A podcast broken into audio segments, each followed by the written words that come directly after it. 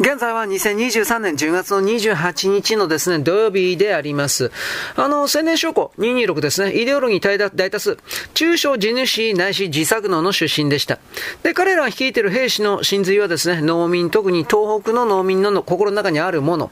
これに気づきながらですね、寺内陸軍大臣みたく口ばっかりですね、農村の急防につきましては、抗議国防上の見地から軍といたしましては多大の関心を持っております。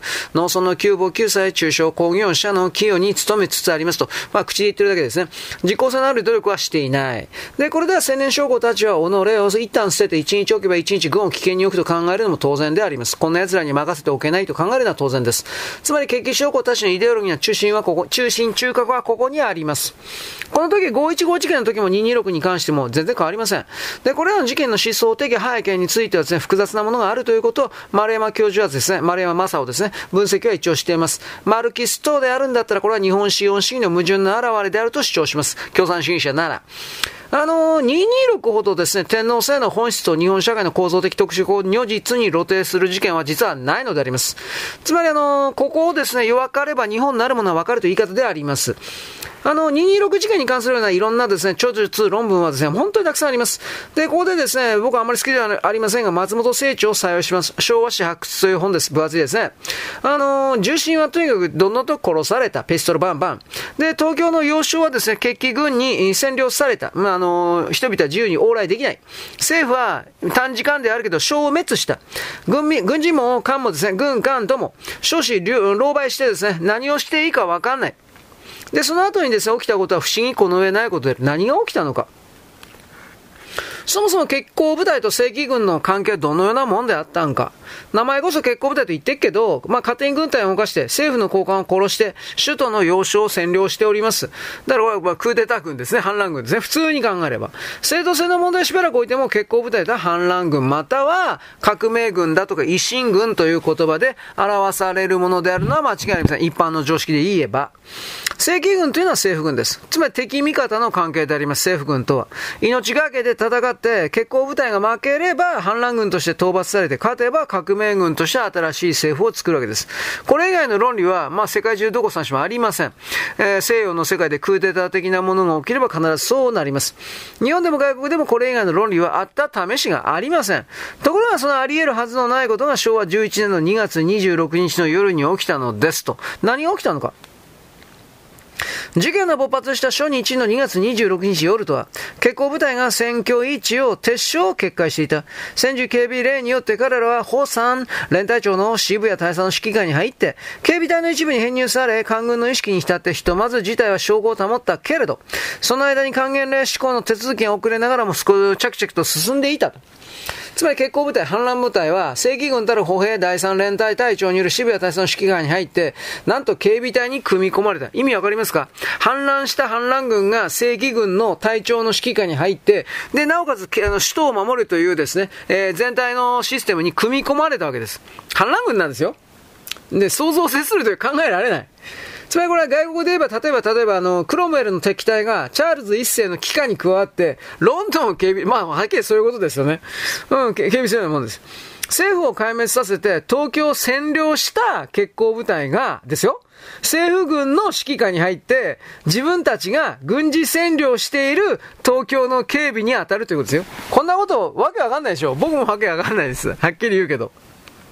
だから、軍艦意識に、あの、浸ってですね、事態は証拠を保った。この意味もわかんないですよ。あの、例えばマッカーサーが日本を軍事占領するために、大日本帝国力軍の指揮下に入った。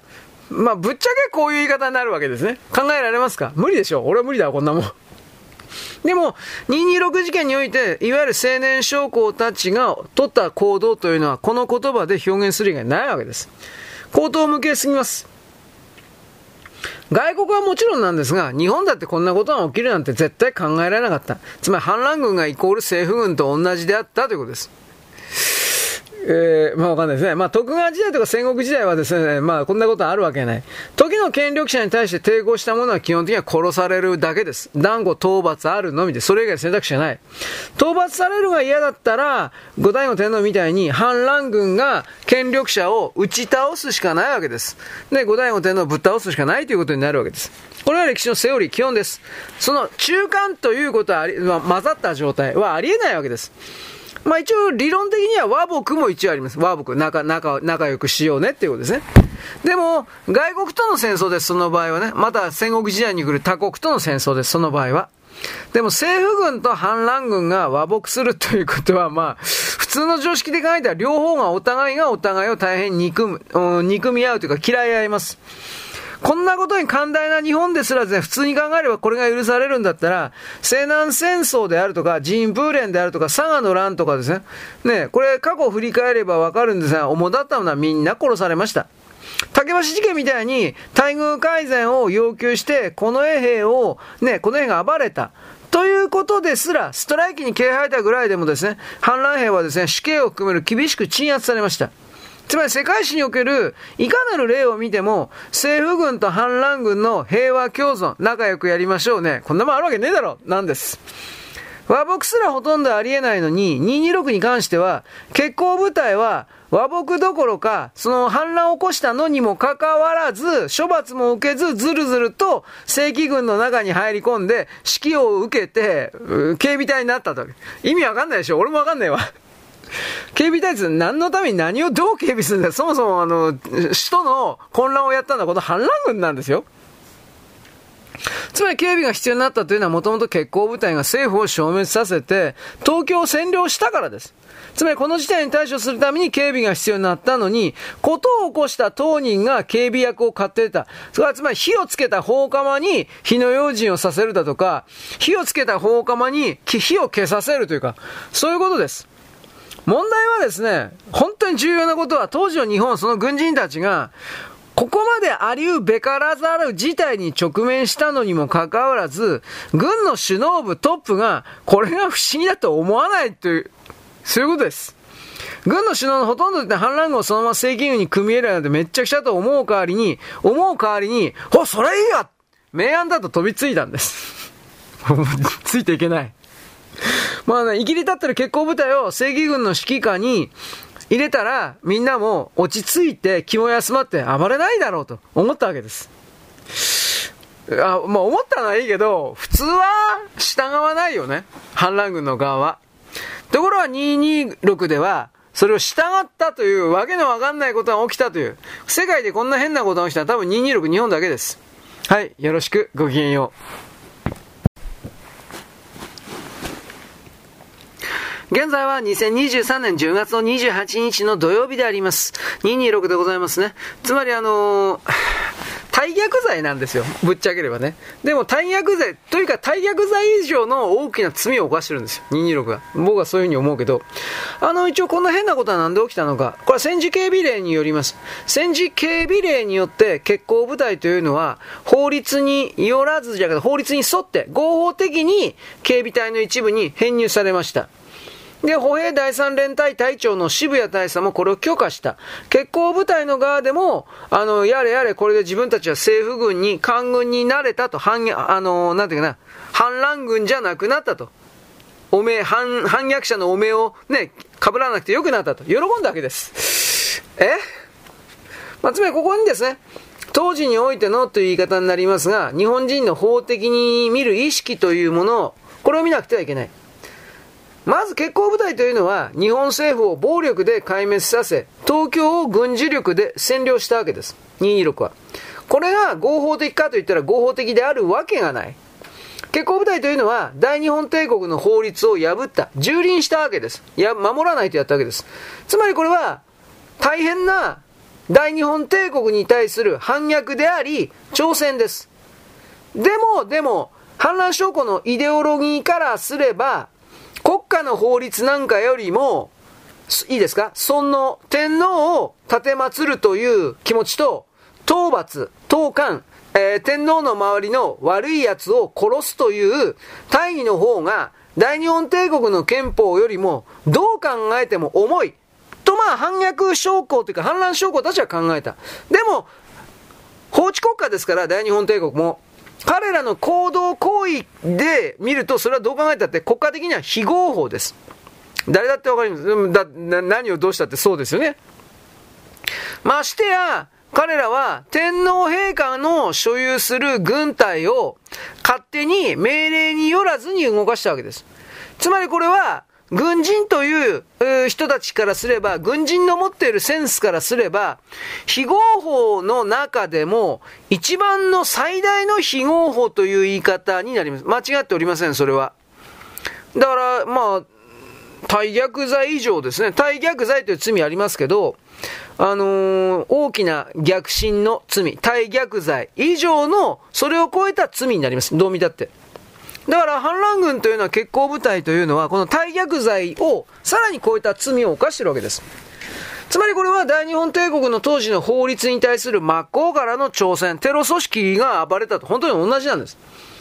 だから欧米的な法律解釈的なセンスからすれば、彼らの行為行動というのは、大日本帝国そのものの否定ということになります。まあ、今でもそうなります。誰がどう考えたって。で、なおかつ、この行為というのは、やっぱりあの、天皇の地位の否定とも解釈できます。誰がどう見たってそういうふうに解釈できます。あの、天皇、勝手に天皇陛下の軍隊を私物化して、命令無視して、天皇陛下が指名した大臣たちを勝手に殺したんだから。どう見たってそうです。で、まあ、この決行部隊というのは戦時警備令によって合法性を獲得したと彼らは喜んだ。その時点瞬間は官軍になった。つまり、あの、青年将校たちはですね、えー、っとですね、正規軍のトップたる軍事参議官連中に対して青年将校たちは、あの、尊大極まりない態度を取るわけです。つまり自分たちのやった反乱と思える行動は実は天皇陛下によって認められたんだという解釈をしたわけです。そうかな？で、日頃ですね、自分の地位にひっくり返ってる将軍たちも、えー、卑屈そのものです。明らかに自分たちよりも青年将軍が偉いんだと、まあ勝手に自分で勘違いしたということになるでしょう。で、ここで一人の人物を出さないといけない。あのー、橋本金五郎というところです。聞いたことないですか ?3 月事件のリーダーですね。首謀者です。3月事件が未発に終わって地方に飛ばされてですね、えー、隠れていたというか、鳴りを潜めていた怪しいやつです。クーデターが飯より好きなんですが、酒と女と贅沢も大好き。ところが青年将校たちからするとこの男は堕落したとみなされて仲間には入れてもらえんかったんですね。226事件の結婚の時相談すらされておりません。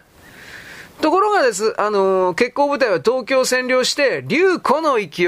うん、もう、ものすごい勢いだと、勝手にこの人は聞いて、橋本金吾の血が騒いで、矢も盾もたまらずですね、急遽記者の手上京してきたわけです。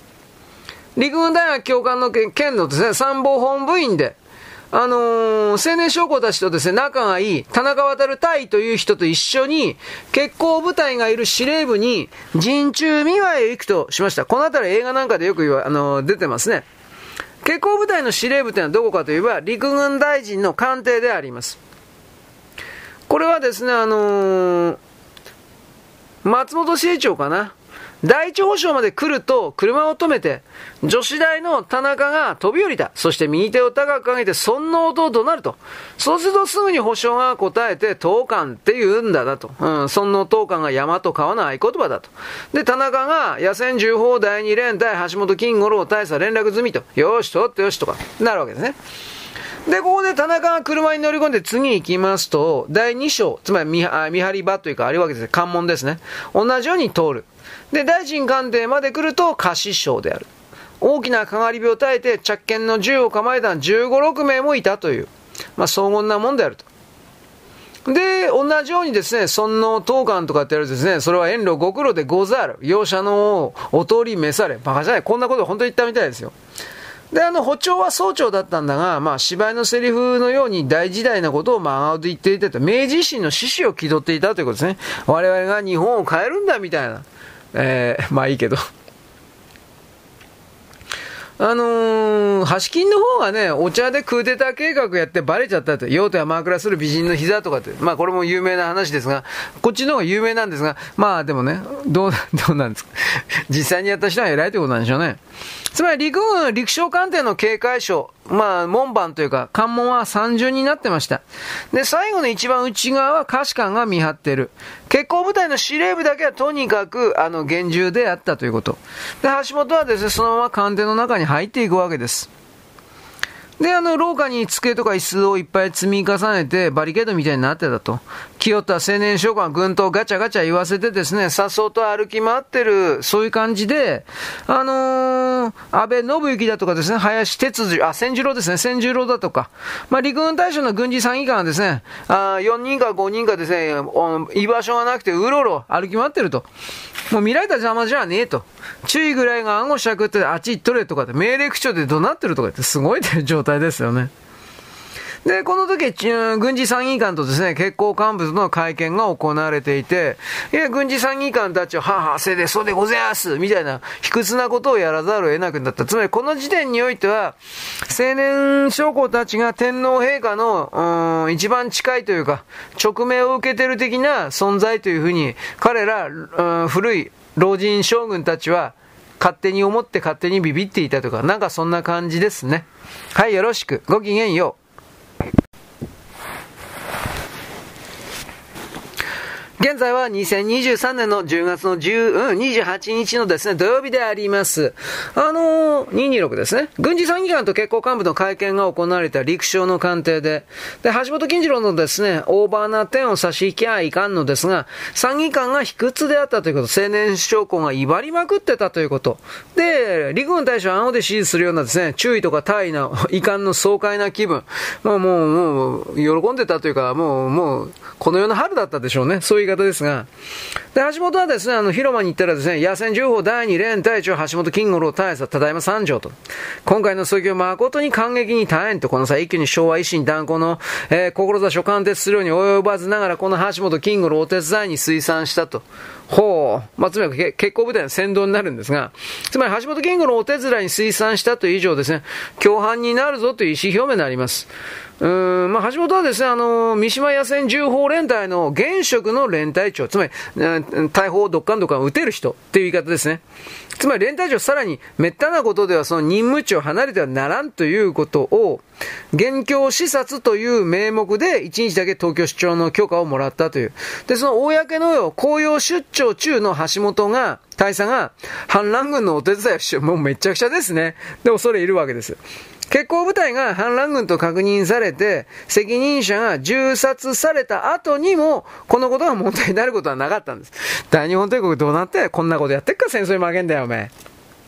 で、この橋本金吾の大佐と、満州国の生みの親のですね、石原幹事。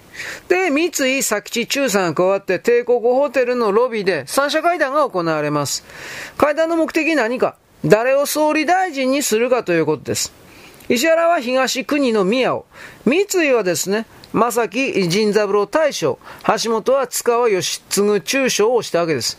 まあ、各人それぞれの利害関係絡まっておりますが、意見が一致しない。で、これでは収拾がつかない。時間も経つから、三井が妥協案として海軍の山本英介大将を出したと。山本は加藤博治と同じく海軍側の親しい新行動派であると。暫定内閣の意味で、暫定の意味で、まあ石原と橋本も大体これに同意したと。どういうことなんだろうか。つまり、一回の中級将校でしかない石原と橋本と三井の3人が相談して、次の総理大臣を勝手に決めるという、これおかしくないですか？どう考えたっておかしいでしょう。つまりここにですね、彼らというよりも大多数の日本人の天皇官というものがあぶり出されているわけです。大日本帝国憲法の第10条に、天皇は文武官を任命するとあります。つまり天皇陛下が勝手にですね、文官武官を任命する権限、絶対権限を持っています。最高文官である総理大臣も天皇が任命します。つまりこれは天皇体験の重要な一部分を構成しています。天皇制の大原則からしたら、最重要文官たる総理大臣の選定は、天皇陛下の専権事項であって、一人の進化、一進化の乱れに偽すべからざること、話し合ってすらいかんということ。もとも大日本帝国というのは立憲国家でありますから、立憲君主ですから、立憲戦時の原則を通してだったらいいということ。つまり国民がこの人を総理大臣にしたいと思ったら、総選挙をやって、この人が率いる政党に投票して、で、この結果、この党第一党をたらしめて、で、そしてですね、天皇は立憲の本義に基づいて、第一党を通したる、この人を、その政党のリーダーを首相に任命するという手続きを経るということです。これはまあ日本でも変わらないですね。大体のところは。ちょっと若干違うけど。で、このような方法以外で首相を決定するっていうのは、天皇陛下、天皇に対しては対逆になります。大きく逆さまということですね。対逆となります。つまり、立憲の本義にも取るということ。だからそうであればこそですね、対抗大きな手柄を立てた元老、つまり元君といえでもですね、誰を総理にしたらよかろうだとか、それは天皇のご家紋、つまり天皇陛下が、総理大臣誰にしようと思う、誰いい？って聞いたんだったら初めてですね、それに対して返事するという形で、報じて答える、法答という形で、総理の候補者を言うわけです。なんとかかんとかがよろしいのではなかろうか、ないでしょうかとかって言うわけです。で、まあ、それもですね、反発前世の、つまり薩長とかで、長州とかの前世の時ならいざ知らず、まあ、でもなるべく立憲の本義に沿った推薦をするのが望ましいとされてたわけです。つまり薩長だけがえー、推薦 OK を。これはダメ。当たり前ですよね。だからそういう、一応それでも歯止めというか、そういうシステムとして日本の大日本帝国はありました。ところが、今のは、あの、3人の将軍たちが勝手に決めるっていう、おかしい、おかしいでしょう。どう考えたってそうなんですけど。まあ、あのー石原さんも橋本さんも三井さんもこの3人というのは次期首相を考えるときに際して天皇のことも憲法のことも少しも念頭に浮かばなかったということになります。どういう了見なのか。軍人とは大概憲法に疎いけれど、それにしても天皇制の大原則からしたら、体験主義というのは、いや、まあ、滞在です。大きな権力私的に、えー、測るということなんですが、つまりこれすら気づいておりません。勝手にやってるということに対して。方法論的でもおかしいわけです。体験を私にして議論、体験を試議した結果、仮にですね、首相の候補者が一人に絞られたとして、で、それをいかなる方法によって天皇に推薦するんですか？ということ。今までのやり方観光によれば、あご家紋なくして首相の候補を天皇に推薦する方法はないわけです。だまず最初に天皇陛下の方から聞くわけです。あ次の大臣誰？いいって。それがないのに、下の方から、陛下、次の大臣これにするわ。こんなことできないんですよ。当たり前っちゃ当たり前ですね。また、たとえ非常の方法を持って、首相候補を天皇に推薦したとしても、天皇がそれ拒否したら、やだ、こいつダメって言ったらおしまいです。天皇というのは責任ある有志が一致して決定して、これを現状したい、答げした場合においては、まあ、天皇陛下個人が気に入らんくても、こいつ嫌だなと思っても許可します。つまりあの進化の者たちが、例えば10人が10人ともなんたらっていうやつがいいですって言ってきたら、天皇陛下、えー、こいつ？と思うけど、でもやっぱり基本的に許可します。それはなんでか、それが立憲政治のセオリーというか単位だからです。でも、しかも、しかも天皇というのは責任ある君主ですから、関係のないものは口出しするということを極度に嫌うわけです。当たり前ですね。天然お取り上げにならないわけです。反乱軍が言うまでもなく政治に口出しすべきではない軍人、そんな資格持ってない軍人、しかも大差程度の石原とか橋本がですね、相談首相、相談して首相を推薦したでですね、天皇がお取り上げになることはないし、そう相手にもしないっていうことはもう当たり前なんですよ、こんなもん。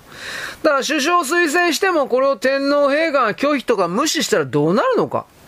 つまり石原さんとか橋本さんもなんですけど、結婚部隊のリーダーとか青年将校っていうか、このことを考えたことはあるのか。天皇陛下が承諾しないときに結婚部隊の軍事力でこれを強要するんですかと。つまりこれ謀反になりますよね。つまり天皇陛下に無理やり暴力であるとか殺すだとか死刑にするとか、こういうことを含める動きでしょ謀反です。つまり彼彼らが唱える尊王上に来る尊王というのは、天皇に反逆して逆賊になることだったんですかと。で、それともですね、天皇がお取り上げにならないんだったら仕方ありませんと諦めて引き下がるのか。ということは昭和維新って今なんか立ち上がったけど、全部絵に描いた餅になるわけです。どうすんのっていうことになるわけです。で、それらが後々出てきます。で、最終的に青年将校たちは結論からや、あの、処刑というか死刑になったんだけど、みんな途中でおかしいで気づかなかったんかな。まあこれは僕は未来の立場で、未来で言ってるから、未来の立場に立って言ってるから、そんな風に言えるんであって、中の人であったその当事者は、なんか変に息盛んに燃えていたから、何も分かってなかったのかもしれないですね。はい、よろしく。ごきげんよう。